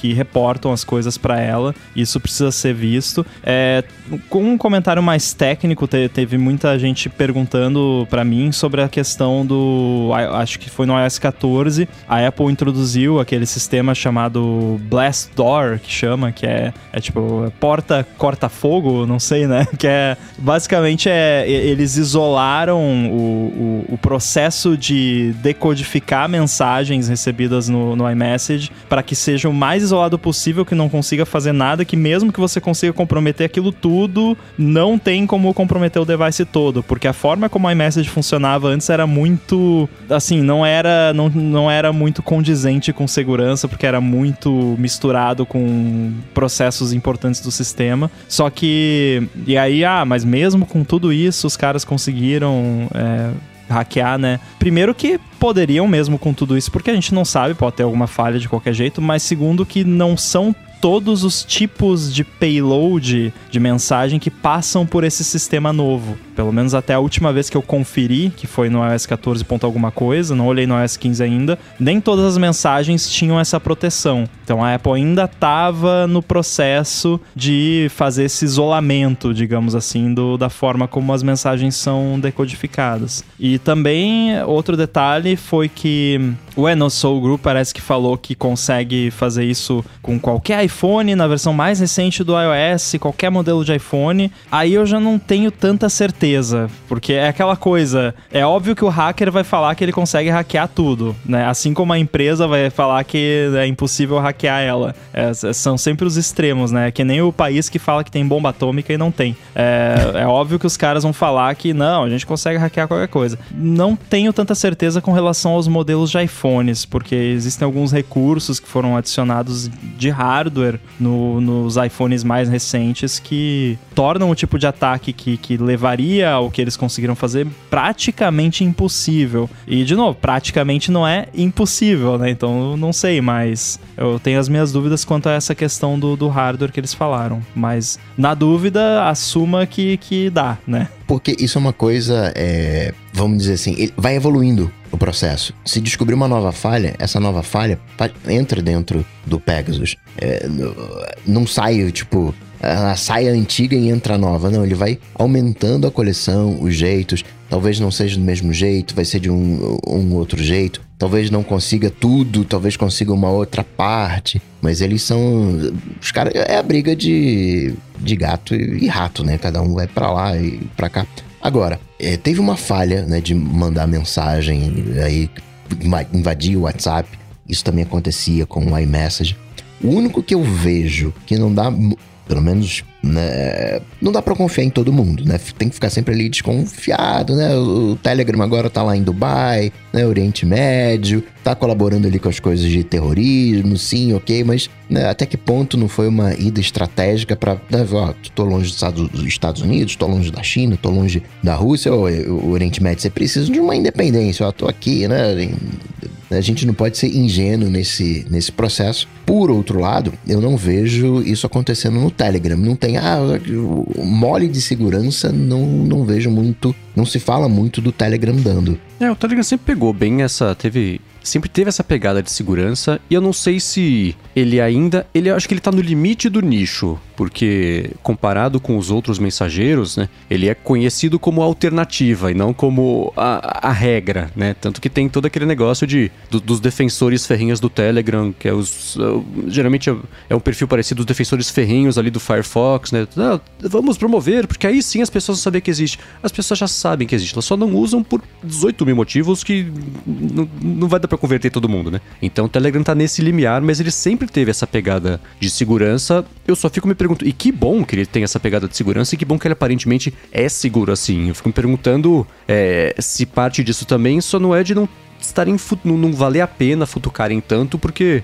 a, a, a o uso dele, a adoção mundial dele, não justificaria investimentos gigantescos para achar os furos, né? Se o Telegram fosse um WhatsApp, aí talvez teriam mais olhos em cima ali, né? Todo mundo prestando ter mais atenção, mas por outro lado, o WhatsApp também ele é um WhatsApp e as falhas que a gente conhece, que são muito exploradas aí, geralmente são ou erro humano ou aquelas falcatruas que envolvem também outras partes, tipo operadora, né? Não é exatamente só furos específicos e exclusivos do WhatsApp, né? Eu não tenho certeza, porque se você for olhar, por exemplo, o Signal, que tá, ele não, eu não sei qual, qual, é, qual seria a relação dele com relação ao Telegram de número de usuários. Agora, quem usa o Signal geralmente é gente que tá usando por um motivo né? Que é eu uhum. quero esconder o que eu estou falando aqui. Então teria todos os motivos do mundo pra galera querer invadir o Signal e até hoje não conheço nenhuma história, posso estar enganado, de alguma vulnerabilidade no Signal propriamente dito, né? Teve aquele lance lá do daquele uh, software de forense lá que basicamente era, ah, se você tem um iPhone desbloqueado, a gente consegue automatizar, abrir o Signal e tirar screenshot de todas as conversas. Invadimos o Signal. Não, né? Você tem o celular desbloqueado, você tira o screenshot, é a mesma coisa que você abrir o celular na sua mão e navegar lá, né? É, mas assim, ah, não teve ainda e teria todos os motivos do mundo para porque tem CEO de empresa que usa Signal, tem um monte de gente, jornalista que usa Signal para falar com, com fonte, né? E mesmo assim, até agora, pelo menos, ele parece estar tá mais protegidinho. Agora, o grande problema do iMessage e porque ele é um vetor tão uh, fértil de vulnerabilidades é, primeiro, é esse legado que eu falei dele ser não ter um código ali isolado bonitinho. Segundo, o fato dele ser integrado no sistema, porque aí, ah, pô, a gente vai fazer esse recurso novo aqui no iMessage. Ah, coloca esse código no Springboard lá, que é o, é o shell, né, do iOS, é como se fosse o Finder do iOS. Ah, não vai dar nada, bota lá mesmo o código e aí pronto, aí você manda uma mensagem maliciosa, você consegue executar código no, no root do sistema, sabe? Então essa integração dele com o sistema acaba sendo um, uma fonte de vulnerabilidade em muitos casos. Porque vale a pena lembrar que o iMessage, às vezes a gente não se toca disso. O iMessage é input, né? O, o iMessage está aberto, o meu telefone está ligado, o meu iMessage ele está acessível, porque alguém pode me mandar uma mensagem. Ninguém acessa o meu Notas. Ah, aqui eu tenho uma falha no Notas. Ninguém acessa o meu Notas, nem eu acesso o meu Notas, né? É, agora o iMessage fica aberto para todo mundo, né? É, é, ele é input, a mesma coisa com o Safari. Então você vai encontrar falha onde? É no iMessage, é no Safari, é no, no cliente Mail. de e-mail né? Que são essas, essa... O que mais dá vulnerabilidade, Coca, se você for olhar lá no, nas listas da Apple lá de segurança que ela libera, o que mais dá falha é um componente chamado Image I.O., que é um componente que faz decodificação de imagem, JPEG, GIF, PNG. Por quê? Porque é input. É, aí você abre um site que tem um PNG mal, mal feito lá de propósito que consegue executar código malicioso, sabe? Eu não sei se chegou nesse ponto recentemente, acho que não, mas assim, é o que mais dá problema, é, é onde tem input e-mail. Ah, o cara manda lá um e-mail que tem uns caracteres meio zoados lá, e esses lances de você mandar uma mensagem ou um, um e-mail com um caractere lá que, que dá crash, isso é o primeiro estágio de uma vulnerabilidade dessas. É só o cara descobriu, só que ele não foi a, a fundo até conseguir futucar para conseguir ir, ir, além daquilo, mas é, é o primeiro sinal de que coisa alguma coisa tá errada ali, né?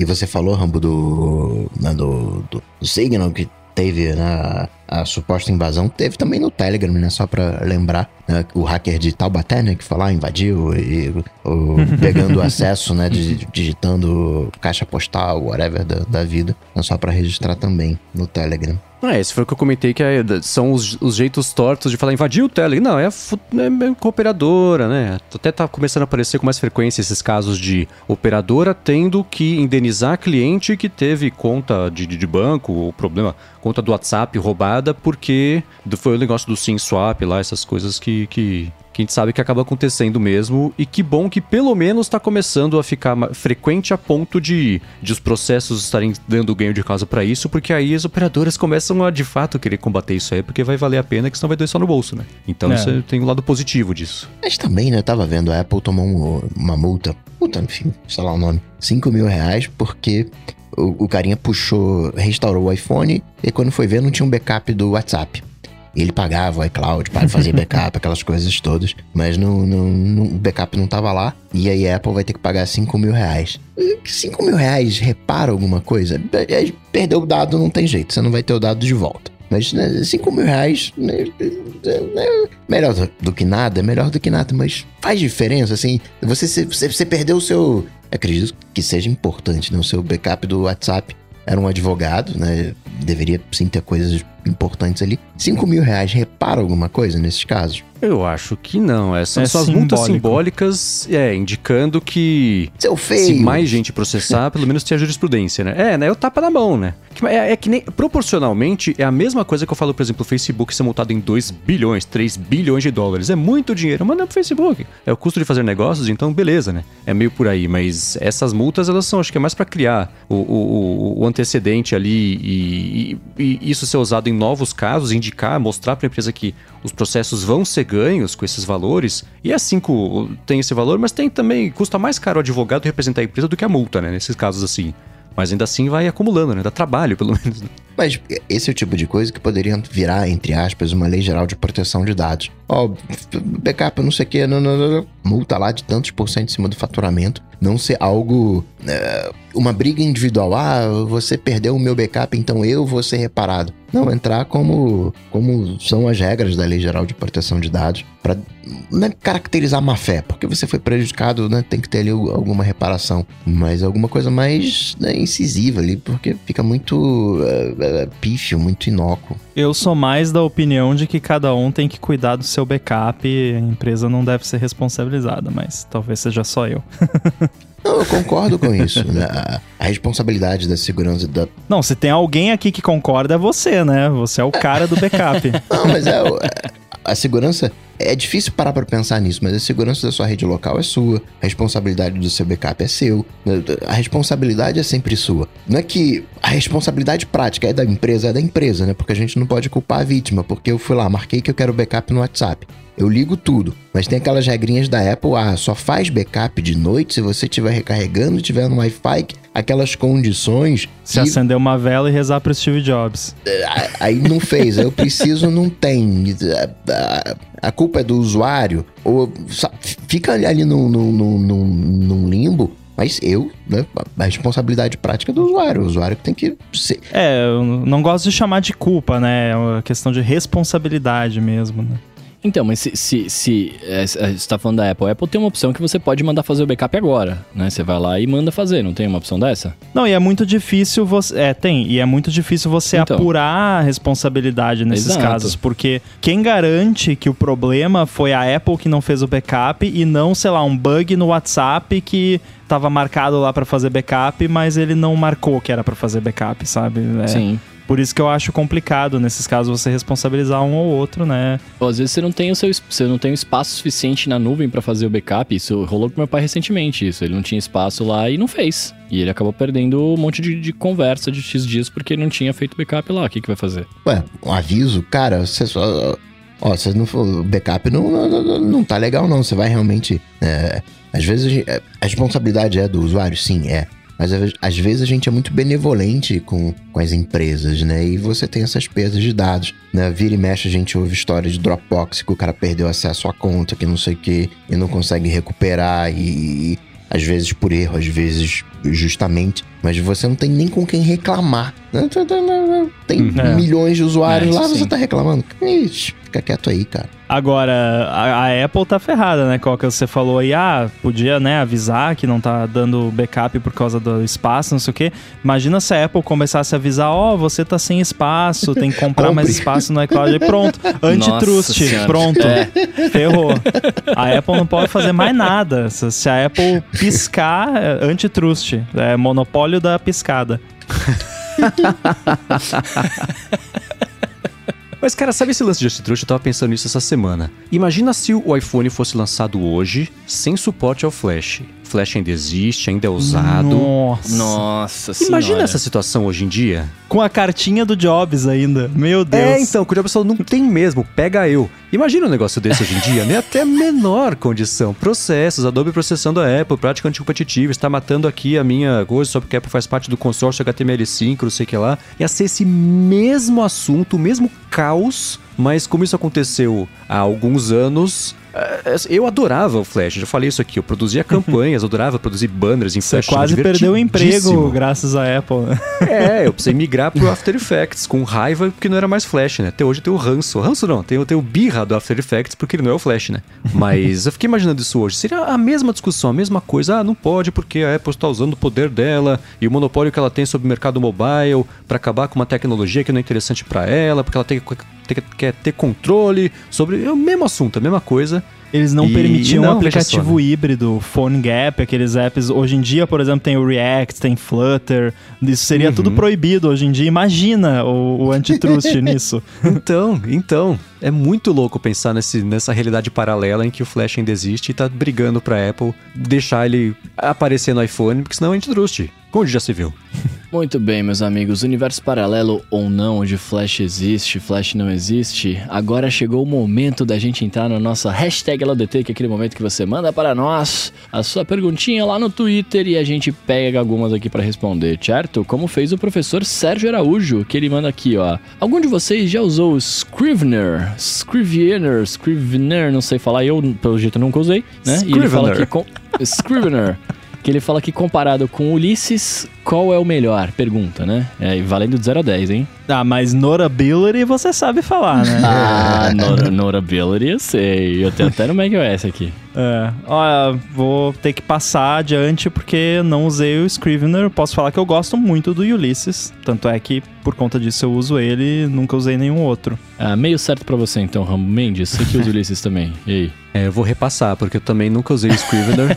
eu sempre escutei falar muito bem dele. Ele, tá, ele existe há muito tempo e ele continua sendo mencionado, né? Sempre, sei lá, o Federico Vittiti deve usar até hoje, que deve ter coisa com automação, Markdown também, mas eu Nunca, não sei nem como é que é a interface dele, porque é a mesma coisa. Eu abri o Ulisses, ele encaixou no meu cérebro, eu falei, beleza, fechou, e é o que eu uso até hoje. Nunca senti falta de nada, ou se eu sinto falta de alguma coisa, eu não sei ainda, o que para mim dá na mesma, né? Pra mim ele ainda é suficiente pro meu dia a dia. Em termos, assim, Justo. eu uso o Scrivener, prefiro o Scrivener. Já tentei usar o, o Ulisses como Scrivener, mas não rolou para mim, porque são bem iguais, a mesma modularização, mesmo tudo, mas é lento para sincronizar, não, não curti. Mas eu sou um usuário fora do, do, padrão, tem várias coisas em Scrivener. E o Scrivener eu vejo, ele é mais. Existe aquela a nota que a gente faz, que é a nota de, de coletar dados. E tem aquelas notas que a gente faz que são textos que a gente produz. Né? Tem uma diferença. Né? Às vezes a gente coleta notas no Evernote, mas são notas de referências, coisas para a gente lembrar. E tem aquela nota que a gente escreve, aquele texto que a gente escreve que é para uma aula que a gente uh, vai ministrar, que é para uma palestra, né? que é para um livro. O Scrivener, ele é feito por um carinha que ele era escritor e não encontrava um aplicativo legal, né, um software legal para escrever as coisas. Porque quando você escreve um livro, você tem todo um background por detrás do livro. Você tem pesquisa, você tem os cenários para você poder descrever e usar. Você tem o perfil psicológico dos personagens. E às vezes você tem que consultar alguma coisa. Você não vai ler todo o livro. Você vai, peraí, o perfil do, personagem tal, ah, tá, não sei o quê. Você tem todo um.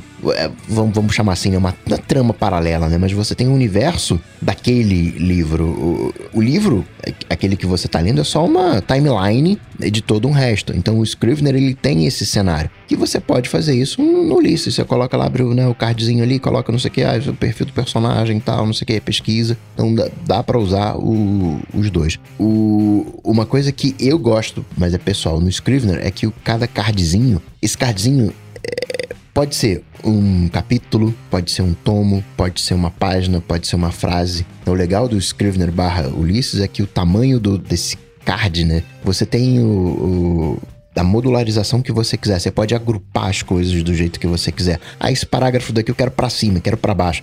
Embora no próprio texto você possa mover os parágrafos, mas ah, peraí, não, isso aqui eu quero mais para cima, quero mais para baixo, quero mudar a ordem. Você consegue fazer essa essa brincadeira em, em ambos. Mas um dos fatores, né, é, é, psicológicos que, além do, né, o físico foi, o real foi o que demorava para sincronizar. É que eu não consigo colocar um nome no, no cartãozinho do Ulisses. Eu só coloco o texto.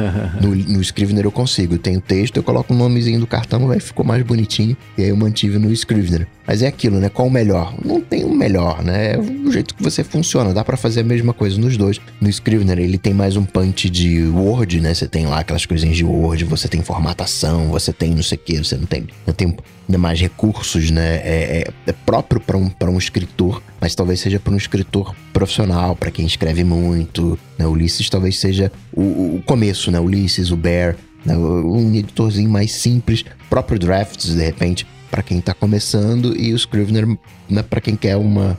precisa de uma coisa mais elaborada ouvindo tudo isso que você descreveu, me, me parece ser bem isso. Me parece que o Scrivener, eu também dei uma olhada aqui no site, no, umas imagens, o Scrivener me parece bem mais complexo em termos de, de funcionalidade, assim, ele tem muito mais coisa. Então ele me parece ser mais para quem vai trabalhar em projetos de escrita mais complexos, maiores também. É, por exemplo, o Vitite, né, que o, o Marcos comentou, ele escreve um livro todo ano, que é é o review dele do iOS e do iPad OS novo. Então é, é praticamente um livro ali com muitas e muitas páginas, né? Então precisa ter essa organização toda que você falou que o Ulysses não ajuda tanto. Agora, por exemplo, eu e o Marcos, a gente escreve mais é roteiro de alguma coisa ou um artigo ali de uma página, né? Então hum. não, não precisa toda essa organização aí o, o Ulysses acaba atendendo. É, eu ia comentar aí, pro meu uso, eu, eu, eu também entrei no site para ver aqui, eu achei muito legal o lance dos cartões que o Coco tava falando. Eu nunca tinha visto, até porque eu não uso o Ulysses nem, nem esse daqui, né, o Scrivener, mas pro meu tipo de uso, é, isso é muito potente, tá ligado? Ele tem muito mais coisa do que eu de fato precisaria, né? Para mim, o Notas, o, o, o Notability, ou Sempre Notas também me, me ajudaria, tá ligado? Bem que o Evernote eu, eu não curto muito, né? Mas enfim. é, ele parece, ele tem um back-end muito forte para quem é autor de livro, para você, é isso que, a hora que o Coca começou a falar de, ah, de você ter ali o, seu sistema próprio de acompanhar, de, né, as anotações sobre cada personagem. Falei, ah, é esse mesmo que eu já tinha visto. Que o Vitite já comentou, pelo menos que ele, pelo menos quando eu acompanhava ele mais de perto, que ele usava para fazer isso. Ele parece ser mais voltado para não para autoração de livro, mas para os autores que estão fazendo o livro, né? Porque ele, é, ele é mais mais parrudão mesmo para isso, né? Tipo um programa específico de fazer roteiro de TV, roteiro de filme, né? De você ter as cenas externo, interior, Nossa, eu usava um muito bom. Será que eu me lembro ainda o nome? É... Cel Celtex, é C-E-L-T-X, que eu usava para fazer roteiro quando eu trabalhava com vídeo. Ele é perfeito. É... E é para Mac ou tem versão para Mac, se eu não me engano. Muito bem, meus amigos. Seguindo aqui, ó, o Alisson, ele tá mandando aqui, e essa é pra vocês, né? Que vocês imaginam disso aqui muito mais do que eu. É... Ele tá falando que ele comprou um MacBook Pro M1 de entrada e aí ele tá falando que por ser SS, por, por ele ter o SSD soldado, ele fica um pouco é, preocupado, né, com o desgaste do SSD. E ele tá mandando, devo me preocupar? Pretendo ficar com ele por muito tempo. O swap de RAM que ele faz também desgasta o SSD? Cara, só usa, relaxa. eu, eu, eu, falaria isso, mas eu não, eu não sei. eu resto, também né? falaria isso. vai desgastar? Vai. Em vez de durar 30 anos, vai durar 27 anos. É, a que minha pena. impressão é que essa dúvida veio porque teve todo aquele lance de quando saíram esses Macs, aí alguém que tava lá com o programinha Ultra Accompaniator de números do Mac Tabajara, viu que tava fazendo muitas coisas ao mesmo tempo. Ah, meu Deus, tá consumindo, tá, vai, vai queimar o SSD amanhã. E aí o Rambo até falou, gente, eu acho que tem mais até chance de ser uma leitura errada do, do, do negócio do que a realidade. No fim, era isso, né? Mas aí ficou. Né? É sempre assim: o esforço para desfazer uma bobagem tem que ser 20 vezes maior do que o da bobagem para se espalhar, né? Então, é, tava tudo bem, não tava fazendo mais leituras, menos leituras, diminuindo a vida útil do SSD. Então, ficou um pouco desse, desse estigma, né? De que esses Macs poderiam ter esse problema, mas no fim das contas, aconteceu o que sempre acontece: nada, né? Então, era, era é. meio por aí, assim também, desse caso. Eu sempre, sempre que o assunto é Apple e, e, esses números, eu sempre fico reticente, porque rola direto. Quase todo produto novo da Apple tem algum minigate envolvendo números, que é, ah, porque o número de ciclos de não sei o que, de teraflops e gigabytes e megapixels e. É, tá, ninguém liga. E aí, um mês depois, ninguém lembra daquilo, não fez diferença nenhuma, não é um problema foi só alguma coisa que alguém que não tinha mais o que fazer achou lá um número que podia falar: Não, eu achei, eu achei o defeito do Mac M1, tá vendo? Ele usa muito SSD, vai queimar o SSD. Aí todo mundo começou a falar disso. Aí todo mundo ficava um, 50 é, pessoas todo dia me mandando, eu posso comprar, não vai queimar o SSD? Aí um, uma semana depois, e ó, a gente atualizou aqui, na real o número tava errado, o programinha lá tava contando errado, foi mal aí. Pois é, e aí agora, até agora as pessoas, né, ainda fica essa, essa onda um pouco atrasada da galera que, que acha que isso é um problema, então eu, eu, eu nunca olho esse tipo de coisa, porque é que nem o Coca falou, me, mesmo assumindo que, né, ignorando a questão de que na real o número estava errado, mas mesmo assumindo, cê, é bem como o Coca falou, ah, vai diminuir a vida útil, vai, em vez de durar 30 anos, vai durar 25. Então, assim, né. É, o Rambo foi comentando isso, eu lembrei, sabe do quê? Do mito de quebrar o botão home, porque teve um é. iPhone que isso de fato ah. acontecia e todo mundo começou a usar aquela bolinha acredita lá na, na, na, tela, que eu sei que ele é super útil, todo mundo usa pra um monte de coisa, mas ela, o, o uso popular dela apareceu disso, né? E aí por anos ficou esse negócio de, de, ah, não, não vou usar muito iPhone que vai gastar o botão home, vai quebrar. E há muito tempo isso não acontecia, mas ainda assim ficou, Meu, né? Eu entendo muito esse argumento do não quero usar porque vai quebrar. né? Tipo, ah, quero cuidar bem pra durar por bastante tempo. Mas ao mesmo tempo, velho, você tem que usar o bagulho que você comprou, né? Ele tá aí pra ser usado. Então. Eu tipo, entendo, dura- Bruno, mas eu não concordo. Porque eu, eu uso as coisas, eu compro as coisas pra usar. Não, Eu mas sou- é o que eu tô falando. É, exa- é exatamente o que eu tô falando. Eu, eu, eu entendo que você tem que usar pra durar, mas, cara, por outro lado, você tem que usar. Você comprou pra usar, tá ligado? Então É, usa, mas né? no caso Se do quebrar Mac, não. não. tem como não usar o SSD, né? Não tem. É. Ah, eu não, vou, eu não vou colocar arquivos, né? Não vou instalar nada. É, é, tá certo, tá certo, tá certo. Computa- A gente tem o preconceito com computador, né? Ainda é um... O iPhone fica ligado direto, o iPad fica ligado direto e tá super de boa. Mas Mac a gente tem é, Computador a gente tem um receio. E pra mim, computador é que nem geladeira. Ficar ligado direto, não tem... Pra usar, abrir porta, fechar e vambora. velho. Só faz o backup Quanto porque... tá o seu uptime aí? Acho... O uptime tá de quanto? O Esse- meu aqui tá 30 dias. Deixa eu achar aqui. Nossa. Vai no terminal e digita uptime e dá enter. Aqui tá com. Olha só, hein? Seis dias. Eu tô com seis dias aqui. Teve alguma atualização de. Ah, aqui de tá macOS. 10 dias só. Ah, o meu tá dois dias. Aí, ganhei, ganhei.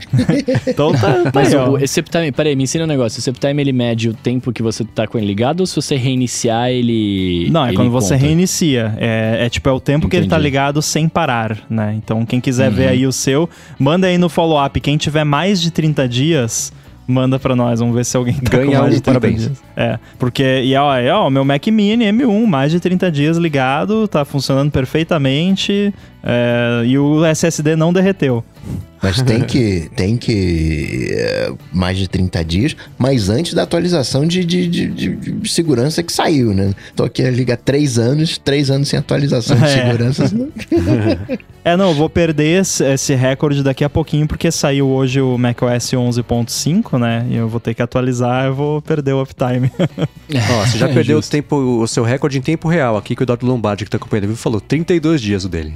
Boa, ó, o MacBook Pro de 2013, olha Tá aí. ó. vendo? Eu ia falar que de nós todos o Ramba queria tinha mais chance de ter que reiniciar, agora é o Eduardo Lombardi, que provavelmente vai ter que reiniciar antes de todos nós, né? Muito bem, meus amigos. Pra gente fechar aqui o nosso Alô DT desta semana, o Matt Guimarães tá mandando aqui, ó. Acreditam que se a Apple incluísse podcasts dentro do Apple Music, melhoraria a experiência de vocês no estilo Spotify? E aí, eu, eu não sei se vocês vão falar, mas eu já vou responder que, na minha humilde opinião, não. Porque se você pegar o iTunes, ele era tudo englobado, né? É, então. Eu não sei o que responder. Depende. o que, que é melhorar a experiência de escutar os podcasts ou as músicas? Porque o aplicativo, não sei pra vocês, pode ser que eu seja mais limitado em relação a isso. Mas eu acho o aplicativo do Apple Music bem confuso. Eu também, Ele- obrigado. Eu também. Do nada liga lá o, o play contínuo, aí liga o shuffle, aí eu pesquiso o negócio não acha, porque ele tá pesquisando só no local, ele desligou lá que era pra pesquisar no Apple Music, aí as músicas que estavam baixadas não tá mais baixada. Se enfiar podcast junto disso, aí não sei, né? É, eu gosto do Apple Music como serviço. Agora, o app propriamente dito, também não, não gosto muito, não. É, e se o app de podcasts que só era pra fazer isso, também, aí é- estou falando sobre mim, deixa um pouquinho ou um pocão a desejar, eu não sei se menos com menos não vai dar mais nesse caso, eu acho, né? Eu não sei o que vocês acham. Vou reformular um pouco aqui essa pergunta do, do Math pelo seguinte: galera de rádio tinha o AM e o FM, e guardando muito as devidas proporções, AM é podcast e FM é música. Né, Será que se juntasse no Apple Music FM e, e- e AM, se juntasse as músicas e o podcast, né, daria. Não falando de app, né, falando do conteúdo em si. Então, pra mim não faz sentido. Porque eu tenho momentos em que eu vou escutar música e tem momentos em que eu vou escutar podcast. Esses momentos nunca se encontram. Assim, ou eu vou escutar música ou eu vou escutar podcast. Não, nunca aconteceu de, ah, eu quero ouvir essas duas músicas e depois eu quero ouvir esse episódio aqui do ATP, sei lá. Não, ou eu vou ouvir música ou eu vou ouvir podcast. Então essa mistura dos dois conteúdos, pra mim, não faz o menor sentido. E na real, a minha resposta pra pergunta original seria: pra mim não muda nada, só ia tornar a experiência de música pior, porque provavelmente ia ficar mais confuso. É, E uma eu ia continuar usando o Overcast. porque eu não gosto do. do- eu não, eu não, eu não, não gosto, não só não gosto do app podcasts, como eu não gosto do serviço Apple Podcasts. Eu prefiro outros serviços como Overcast, por exemplo, porque tanto o app, podcasts, quanto o serviço não é legal, é, é bugado. Da, teve um bug agora recentemente que a gente até comentou que tava demorando semanas para aparecer episódios novos lá. O Overcast sai episódio novo em 5 minutos no máximo, tá, tá no app. Né? Então isso é o que importa para mim em app de podcasts. E lance de Smart Speed, que a gente já falou também. E mais, né, não. Provavelmente para mim só ia piorar. Por outro lado, nós, como podcasters, seríamos beneficiados disso porque mais gente teria contato, mesmo que acidental, é tropeçar no podcast querendo achar uma música, talvez, mas daria mais exposição, aí sim daria até para comparar com o lance também de no estilo Spotify, mas é, é, eu tô com, com o Coque e com o Rambo que são hábitos separados. Ou você come uma coisa sólida ou você bebe um negócio líquido. Tentar as duas coisas juntas, nesse caso, também não, não se misturam a água e, e, o óleo aqui, não, não, não funciona pra mim, misturando analogias também. E falando miseravelmente na tentativa aqui. é meio que, ó, eu vou escutar duas músicas e depois eu escuto um podcast, assisto aquele vídeo do YouTube, leio duas, duas newsletters aqui no meu e-mail. Eu sou. Nossa. Essa é coisinha separada. Tem, né? Esse é o foco de uma folha. Isso é uma coisa que eu até pensei, que a, a quando eu, eu, li essa pergunta, eu pensei que a Apple poderia introduzir algo assim no iOS, que eu muito provavelmente não usaria, mas eu consigo ver porque algumas pessoas talvez iriam querer isso, que seria uma fila compartilhada de reprodução de mídia. Então eu tô, sei lá, no YouTube, eu boto um vídeo na fila, vou no Apple Music, boto três músicas na fila, vou no Podcasts, boto um episódio na fila, dou play e ele sai tocando em background ali tudo isso em seguida. Pode ser que algumas pessoas iriam gostar disso. Eu não iria usar, mas enfim. Isso que vocês estão falando é basicamente uma programação de rádio né? Você é. vai pôr numa rádio aí qualquer, rola um pouco de música, de repente tem um programa de alguém falando, de repente volta a música. É, é, isso. É basicamente isso que não é nenhuma, nenhuma novidade, né? Mas assim, concordo com todos vocês. Eu também acho que ficaria. É, é, concordo com o Mendes, claro, como podcasters é maravilhoso que esteja podcast em qualquer lugar. Eu quero abrir o meu Pense Bem aqui e quero que toque podcast, né? Pra todo mundo ter acesso. Mas, tipo, é, pensando em, em, na minha experiência e pensando na experiência de usuário, eu acho meio, meio estranho também, né? Você. Não estranho, mas eu, eu acho confuso né? Você dentro da interface como o Apple Music é hoje, você, você colocar mais coisa ali, né? Até porque também, se vocês é, no, parar pra pensar, que eu falei no começo, o, o iTunes era isso, era tudo junto, misturado ali, e, tipo, né? Era horrível a experiência para ver as coisas lá. Sim seria mesmo meio que a Apple cometeu o mesmo erro que ela cometeu no desktop, né? Que seria juntar todas as mídias num app só, que não deu certo no desktop e daria menos certo ainda no mobile, acredito eu. E eu acho que pro Spotify faz sentido porque o app do Spotify é o seu portal pro serviço Spotify, que é um serviço só que engloba músicas e podcasts. E como eles já nasceram assim e, e, foi tudo feito dessa forma, eu acho que funciona melhor no caso deles, fora que é mais prático também eles só terem um app com as duas coisas, porque já tem o app lá, já tem toda a infraestrutura e tudo mais. Agora, para Apple são dois serviços separados, é, não, acho que não colaria não. É, e o trabalho do Spotify é manter os usuários na plataforma com o que ele tá fazendo. É, é o que a gente brinca, you have one job. É isso. O trabalho do Spotify é ser o Spotify. E os no podcasts Apple, no Spotify são tipo aquela polenta frita que vem no rodízio de pizza, né? Que é para você não comer menos pizza. Então você Isso. come ali uh, o, podcast que é a polenta, que é de graça pro Spotify, e aí as, você come menos fatia de pizza, que são as músicas. Exatamente. No caso da Apple, não é o Apple Podcasts e nem o Apple Music que vai segurar ninguém no ecossistema da Apple. Então ela não tem esse interesse. E o lance do Spotify é parecido até com o que a Netflix anunciou essa semana, confirmou, né? Que ela vai ter no aplicativo da Netflix games mobile. Vai ter tipo um Apple Arcade da Netflix dentro do app de, gas, de graça para quem assina a Netflix. Porque o lance dela é segurar as pessoas lá. Aumentou concorrência com Disney Plus, com HBO Max, com um bilhão de streams estão aparecendo. Então agora ela vai tentar colar coisas parecidas, ele nem parecidas, né? Mas coisas adjacentes ao negócio dela para segurar a pessoa, o usuário ali, porque uh, senão a pessoa vai ter motivação para ir embora. No caso da Apple, não. Se ela juntar o aplicativo, o aplicativo de Apple Music com o de podcasts, não sei. Eu, eu, ela podia melhorar o de podcasts primeiro, deixá-lo mais parecido com um aplicativo de podcasts, né? Com todos os recursos complementares que só ela não tem até hoje, não sei porquê. Né? E não, não é que ela é sa não sabe que não existem, ela não quer colocar. Essa altura é uma decisão. O aplicativo de podcasts não tá melhor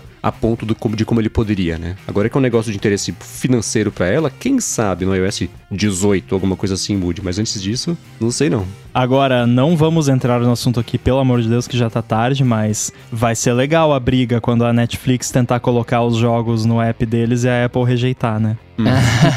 que com certeza vai acontecer. É mesmo? é, e se a Apple tentasse fazer isso, você acha que não rolaria uma treta ali no meio? Você tipo acha assim, que não, não, não, rolaria? Não, não, não, não. não. eu, eu, eu, não quero entrar nesse assunto, não. Não quero entrar nesse assunto, não. Eu, eu tô voltando pro podcast. É, se a Apple tentasse colocar os podcasts dentro do Apple Music, tentasse não, né? Colocasse, o Spotify não ia começar a reclamar? Falar, ah, não, mas aí você tá fazendo igual a gente, não, não sei é, é aquilo que a gente falou. Qualquer coisa que a Apple fizer é. daqui pra frente, alguém vai reclamar que é anticompetitivo. Isso é fato. Se fosse Apple, eu falaria anticompetitivo é você não ter o meu aparelho para colocar o seu aplicativo, cara. Muito bem, meus amigos, é com essa então que encerramos aqui o, o, o área de transferência dessa semana. Quero agradecer a todos os nossos apoiadores lá no apoia.se barra área de transferência, aos nossos PicPagantes em picpay.me barra área de transferência. Uh, queria também agradecer ao nosso patrocinador ali Node, muito obrigado por patrocinar mais este episódio. Também o Eduardo Garcia pela edição desse, desse maravilhoso programa. Hoje deu trabalho, desculpa, eu voltei. É, e agradecer vocês também, meus amigos, que para falar com vocês como fazemos. Entra lá no Twitter, arroba underline inside, 95mac.com com stack trace e o Instagram, Guilherme Rambo 2, com a consistência de sempre. Valeu. Para falar comigo, só lá no Google bater Coca-Tech que a gente troca uma bola. Eu sou o MVC Mendes no Twitter, no Instagram também, apresento o Loop Matinal, podcast diário de segunda a sexta do Loop Infinito, e escrevo-os, se você não sabe o que é, adt.wiki, a coluna semanal todo domingo opinativa no ifeed.pt. Muito bem, eu sou arroba Bruno Casemiro no Twitter, no Instagram, no TikTok mais próximo de você e também lá no arroba Rua Podcast. Vai lá que eu conto umas histórias para você ouvir, certo? Então é isso. Tudo dito e posto. A gente volta na semana que vem. Valeu. Valeu. Tchau, tchau. Falou.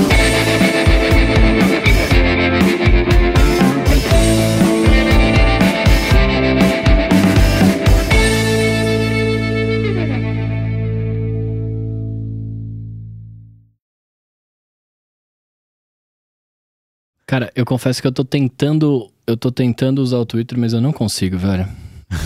no programa passado vocês falaram do, do Twitchbot que todo mundo usa, né? Se você, é o Bruno, acho que não usa tal, cara, eu não uso o Twitter, eu não consigo, eu não consigo. Hum. Cara, o seu negócio é TikTok, não adianta ser o profissional é, do TikTok. É milênio, ativo ne... digital, 17 anos. Cara, eu, eu, adoraria ter 17 anos hoje, vocês não fazem ideia. Mentira, Deus porque eu também vacina segunda, então tá tudo bem. Mas eu, eu gostaria de ser mais novo, isso eu confesso. Eu queria viver mais, mas não ser mais novo. Esse negócio de tomem vacina segunda-feira, isso é uma rivalidade, né? Já mete logo o Bruno aí com uns 30 e tantos anos. eu tomei Cara, mas sabe o que é da hora? Semana passada, quinta. Você tem 36? 36, é. Eu preciso pensar. é. E isso é um sinal de que. É. Né? Mas aí, como é que foi? Você ficou derrubado depois? Ou Cara, zero, zero, zero, zero. Eu fiquei até observando pra ver se aparecia alguma coisa assim, sei lá, um nariz correndo a mais assim. Foi. O braço Nossa, ficou dolorido, coisa. claro, né? Mas só assim, de reação mesmo, rolou nada não. Dá bem, né? Que Qual bom. que você tomou, Mendão? Foi Pfizer. Só tinha Pfizer lá no, no, no Pfizer. posto lá. É. eu tomei. Eu tomei a Corona, Coronavac, Corona Butantan é. Eu tive. Meu braço ficou meio ardendo no dia, tá ligado? Uhum. E no uhum. dia seguinte eu acordei com a garganta inchadaça e parecia que tava rolando o show do Lodum na minha cabeça, tá ligado? tipo, uma baita, mano, porrada assim. E aí pode ser sinusite. Eu tenho muita sinusite quando, quando vira o tempo, tá ligado? Então eu não sei se era a reação da vacina ou sinusite, mas no dia seguinte da vacina eu tava assim. É, nossa, eu fiquei zerado. Que bom. É. Estamos todos vacinados, então é isso? Não, eu não. Oh, eu não, né? demais. aí estão vacinando que idade, Rambo? Você sabe? Ah, é 30 e muitos. Tipo, 38 por aí. Ah, entendi. Então entendi. faltam então, uns 10 anos ainda para mim. em termos de idade, né? Justo. Ah, mas deve ser umas duas semanas, né? É, a especulação aqui é meados para final de agosto. Uhum. Tomara que seja antes, mas enfim. É, tá antecipando bem. Você falou da Pfizer, eu, da Pfizer, da Pfizer, sei lá como é que fala isso. Eu, eu gravei um, uma série de médico que é umas animações da Pfizer falando sobre doenças, né, e afins. E Hum. uma, em um dos vídeos a gente fala sobre corona, que a gente inclusive, Hum. inclusive foi feito às pressas durante a pandemia, né, porque a gente começou a gravar antes, e aí durante a pandemia começou a rolar, os caras, meu Deus, tem que falar um pouco disso. E aí gravou, eu faço um... Eu postei até no, no Instagram, acho que segunda-feira ou terça, não lembro agora. É um. Eu faço o Bill, que é o cara que tem todas as doenças, né? Que ele não se cuida, não sabe de nada, é burrão. E os médicos explicam pra ele das doenças, né? Tipo, é bem da hora. Uhum. É uma animação bem bonitinha. Mas eu Ah, quero legal. saber o seguinte, vocês aí que já estão todos vacinados, já tá pegando 5G aí? O meu tá, porque eu postei Ainda no Instagram. testei. Aí como eu postei no Ah, Instagram, é, tem que ativou. postar, né? Aí ativou, Se não ativou. postar, o 5G não ativa, é verdade. Na hora que eu passar no detector de metal, a gente vê se eu apito. Se eu grudo na, na lateral ali do negócio. Hum, o braço vai grudar. Pum. É. Cara, eu não ia reclamar se eles tivessem postado um chip de 5G em mim. Principalmente não Tem que precisasse pagar pagar, assinatura, tá né? bom, né? Exato. E e tivesse com o Wi-Fi aberto, né? É, tivesse com. Esse lance de tomar picada de, de agulha é, é curioso, né? Eu, só- eu só digo uma coisa, dada uma experiência recente que eu tive. Quando você vai fazer um exame de sangue e a pessoa lá fala pra você depois, ah, fica segurando esse algodão aqui por, por uns 5 minutos, faça isso. Por favor, faça isso. Porque eu não fiz e eu vi o que E aí precisou lavar com, com, com tira-mancha. Não, deu um Mano. hematoma no meu braço, mas assim, parecia que o meu braço ia cair. É, foi. foi feia a coisa. Então, né? Por quê? Porque eu fui. eu, ah, vou chamar o Uber aqui. Ah, não dá pra ficar seguro. Ah, vou mandar mensagem aqui pra não sei o quê. E aí Uhum. foi. E aí quando eu vi. E eu sou branco, né? Que não é uma vela. E aí hematoma parece que é uma loucura, né? Então. É, né? Segura o algodãozinho. Uhum. Não faz força Ah, com o mas- braço por 15 minutos. Uma hora, sei lá quanto que é. Não, é três, mi- três minutos, eu acho que tem que ficar segurando. Mas eu, você, você ficou com hematoma. O meu chegou a vazar uma vez. Foi aí que eu aprendi que eu tinha que não, segurar. aí não, não chegou a esse ponto, foi só hematoma mesmo. Então, eu fui tomar, eu fui fazer exame de diabetes, né? E aí tinha aquele. Você tinha que tomar um líquido, que é uma garrafa, tipo, igual a essa, de 500ml, que você tem que virar de uma vez, tá ligado? Com um bagulho Hum. doce, horrível, tá ligado? Nossa. E aí você fica tirando sangue a cada X tempos pra eles verem como é que você tá. Aí beleza, fiz o exame lá e tal, né? Você fica três horas lá esperando e tal. Aí fiz o exame, quando acabou, a mulher falou assim: ah, vou tirar o acesso aqui e fica segurando por, né, três minutinhos pra, pra coisar. Aí eu falei, ah, quero ir embora, né, velho? Aí pus o moletom. Aí falei, não, vou segurar, tá? Aí pus o moletom e vazei, né? Mano, quando eu tô subindo a escada pra ir pro estacionamento, eu comecei a sentir um quente no meu braço. Eu falei, mano, o que que tá acontecendo? Aí eu olhei pra minha mão, tava tudo escorrendo assim. Eu falei, nossa, velho. Nossa. Aí volta lá o cão arrependido. Ô moça, eu acho que tá vazando aqui, eu não segurei e tal. Mano, triste. Eu não voltava. Eu ia no banheiro, pegava um papel É. higiênico, botava ali. Não, é muita Não, mas eu humilhação. um eu- torniquete com a meia. Eu, eu fico muito desesperado, tá ligado? Eu falo, velho, não é possível. Se, se, eu, se eu morrer aqui agora, eu preciso lá ver isso aqui, não dá. Vai, vai Eu morrer com um consigo. furinho no braço, né? Ô, Ramo, era muito sangue, cara. Eu nunca tinha visto o meu sangue assim, só quando eu doei, tá ligado? Eu nunca tinha visto ele escorrendo. Eu falei, nossa senhora. Eu vi essa semana aqui que eu cortei meu dedo, que eu fui. É, é- é- quando você desliga a parte racional do cérebro é complicado, né? Porque eu fui cortar um pedaço de fita dupla face com o estilete e eu sempre, sempre, sempre não, né? Jamais corto contra nenhuma parte do meu corpo. Esse é o básico, né? De usar facas. E eu nunca me corto, co- cozinho quase todo dia, corto coisa, nunca me corto, corto coisa com estilete, nunca me corto. Mas sei lá, tava distraído, desligou a parte racional do cérebro, eu fui se cortar contra o dedo e foi. Putz. Haja band-aid.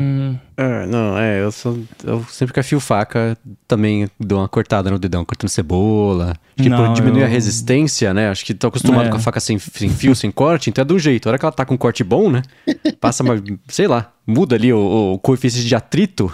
Faca mal afiada é um perigo, porque aí você faz força, né, pra cortar, e aí é pior ainda. Porque se a faca tá bem afiada, você vai cortar uma cebola, alguma coisa, você não precisa nem fazer força, você só larga a faca ali, ela vai, né? Uhum. Agora, se você tiver que ficar forçando ali, aí o perigo é maior ainda. E chora mais com a cebola. Isso É. de faca, é, tem duas coisas. Tem afiar a faca e amolar a faca. que São dois processos Sim. diferentes que a gente confunde. Afiar é dar fio.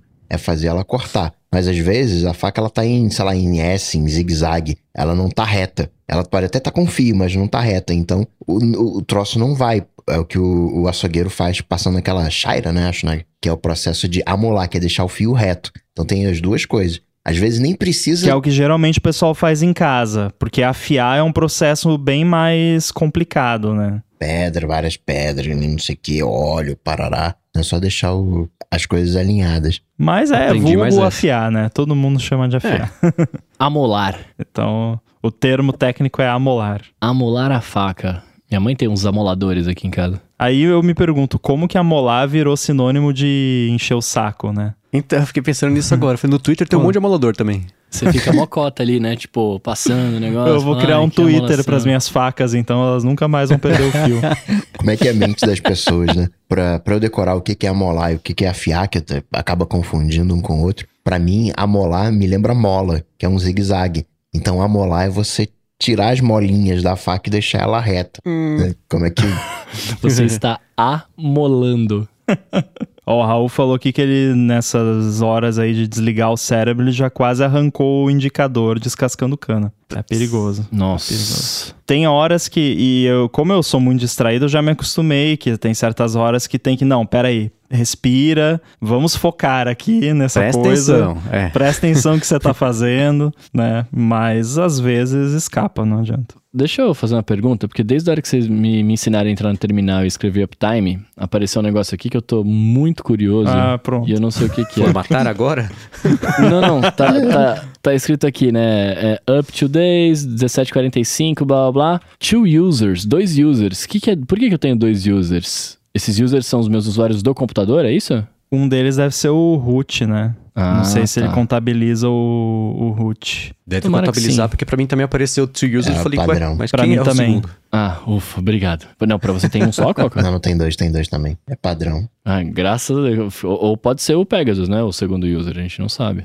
Pode ser. Ah, não, é. acabei de dar uma olhada aqui. É porque ele mostra. Isso é uma coisa. É... Que deixa o Bruno com medo. Não, motivo é por motivo legado. Existe um comando que você pode digitar que é o comando W só a letra W e Enter. Hum. Que ele lista os usuários, e aí, se você for ver, vão estar vão tá duas vezes o seu usuário, só que um deles, o TTY, vai estar tá console e o outro vai estar tá S0000. É porque o seu usuário tá logado no terminal e ele tá logado também na seção Aqua, que chama que é a seção das janelas. Então, por isso que hum. ele mostra dois usuários. Se você abrir hum. uma janela nova no, no terminal e você digitar W de novo e dar Enter, ele vai mostrar três usuários. É. Ou, que cada janela na... de terminal. Ou é. usar o uptime também, vai então, ter aquele... três usuários a cada. É. Eu acabei de fazer isso. Aquele dois users, aqui. na verdade, não é que são dois usuários, é que são duas sessões, né? Então, dois vocês. O seu usuário é. É o meme lá do Homem-Aranha apontando pra ele. É.